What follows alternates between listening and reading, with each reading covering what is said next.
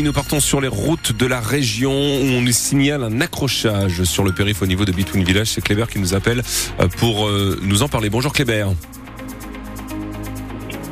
Allô, allô Oui. Oui, bonjour Kléber, on vous a retrouvé. Alors oui, c'est un accrochage, c'est bien ça Oui, c'est un accrochage en fait juste après la sortie LM Lille, à la hauteur à peu près de Between Village, avec un camion et une voiture. Alors le camion se trouve sur la bande d'arrêt d'urgence et il chevauche sur la voie de circulation.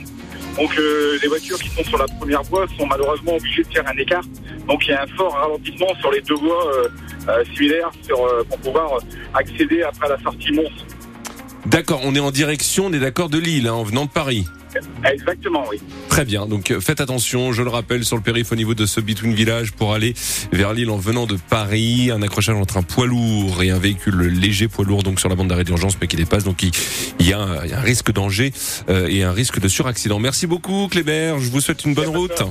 Merci, une excellente journée à vous. Au revoir. Ailleurs, ça roule plutôt bien, mis à part les bouchons habituels à cette heure-ci. Vous nous appelez comme Kléber, vous l'avez compris, au 03 55 89 89 si besoin. Hélène Fromanti en ce jeudi, nuages et pluie attendus quand même. Oui, tout à fait, un risque d'averse et beaucoup de nuages, nous dit euh, Météo France, du vent également, avec des rafales allant jusqu'à 90 km heure, un vent d'ouest.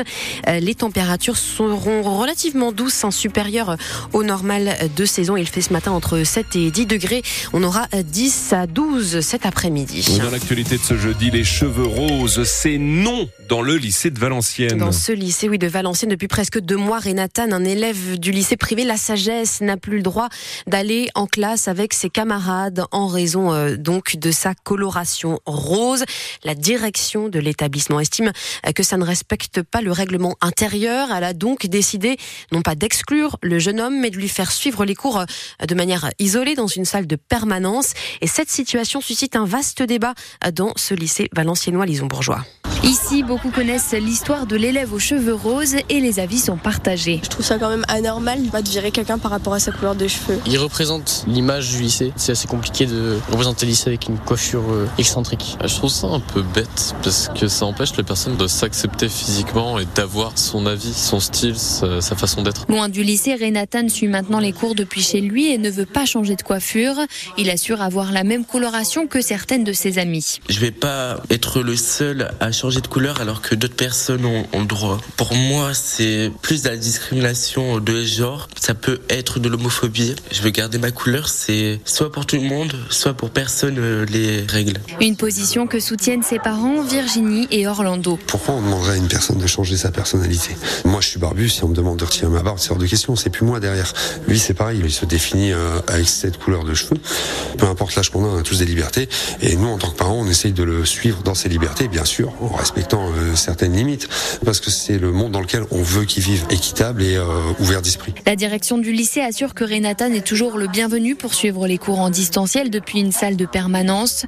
Le règlement intérieur, dit-elle, est le même pour tout le monde. Et la famille de Renatan ainsi que la direction doivent se rencontrer dans la journée pour tenter de trouver un compromis et permettre peut-être le retour en classe de l'adolescent. Quelques 300 personnes se sont rassemblées hier soir, place de la République à Lille. Rassemblement à l'appel de la Ligue des droits de l'homme contre la loi immigration qui a été adoptée mardi soir au Parlement. Au même moment, Emmanuel Macron était sur le plateau de l'émission C'est à vous sur France 5 pour défendre le texte, un bouclier qui manquait à notre pays, a dit le président de la République.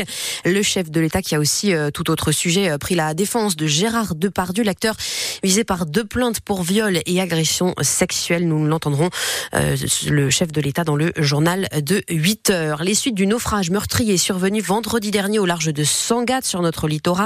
Un homme de 33 ans de nationalité irakienne qui avait été rapidement arrêté vient d'être mis en examen et placé en détention provisoire. Il est suspecté d'avoir joué le rôle de passeur avant ce drame qui a causé la mort d'un migrant.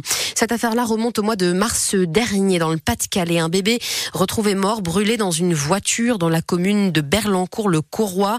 C'est près de Frévent. La mère de cet enfant qui se trouvait, semble-t-il, au volant du véhicule lorsque le feu a démarré A été mise en examen pour meurtre, placé sous contrôle judiciaire au mois d'octobre. L'enquête se poursuit pour comprendre le rôle précis de cette femme et de son compagnon dans cet incendie. Après ce journal, nous ferons un point de situation sur les trains dans le Montreuilois et le Boulonnais, car depuis les inondations dans le Pas-de-Calais et notamment l'affaissement d'un talus à Ardelot, plusieurs lignes de TER sont toujours impraticables. La directrice territoriale de SNCF Réseau dans les Hauts-de-France sera notre invitée pour en parler à 8h moins le quart. Et l'année 2023 s'achève sur une mauvaise note pour les footballeurs de Lille et de Lens. Oui, nos deux pensionnaires de Ligue 1 ont tous les deux perdu hier soir lors de la 17e journée, dernière journée avant la trêve. Le RC Lens s'est incliné 2 à 0 face à Nice, mais reste 7e du classement. Euh, le LOSC, de son côté, a été battu 2 buts à 1 par Strasbourg et passe de la 4e à la 5e place. Les Lillois avaient pourtant ouvert le score, mais Yoro a ensuite marqué contre son campus. Les Alsaciens ont repris l'avantage. Un résultat final qui ne passe pas pour le président du LOSC, Olivier Létang. L'ambition n'est pas l'ennemi de l'humilité, l'humilité n'est pas l'ennemi de l'ambition. On peut dire effectivement qu'on veut gagner les matchs, mais euh, pour ça, il faut être humble. Et si, euh, d'un point de vue des, comportements, des attitudes, vous baissez un petit peu, bah, vous le payez immédiatement. On l'a vu ce soir. Nos attitudes ont fait que, à la mi-temps, je savais qu'on allait perdre ce match. Vous savez, le sport de haut niveau, et c'est ce qu'on leur avait dit pourtant avant le match et après Paris, on les avait prévenus en leur disant que la compétition de haut niveau, dans le sport de haut niveau, quel que soit le sport, pas simplement dans le football, la compétition ou le match le plus important, c'est celui qu'on va jouer, pas celui qu'on a joué. Et quand vous avez des louanges, ah, c'est formidable, ils ont été bons. Non, ce qui nous intéressait, c'était ce soir. On leur a dit ce qu'on en pensait dans le vestiaire. On va continuer parce que la question, c'est effectivement comment eux appréhendent et euh, ont toujours ces attitudes qui vont faire qu'effectivement, on se donne le maximum de chances de gagner des matchs. Et après euh, la trêve internationale, les footballeurs lillois retrouveront le terrain le 6 janvier pour les 32e de finale de Coupe de France. Ce sera face aux Martiniquais de Saint-Joseph, le Golden Lion. Eux vont disputer la toute première finale de Coupe de France de leur histoire. Les hockeyeurs de Dunkerque qui jouent en deuxième division, ils se sont imposés hier soir 2 à 1 contre Chambéry, club du même échelon. C'était donc hier soir en demi-finale de la compétition. Mais ça va se corser hein, en finale pour les Corsaires qui seront cette fois opposés à Grenoble. Les Brûleurs de Loup, ils évoluent en Ligue Magnus. C'est la première division française. Rendez-vous le 21 janvier.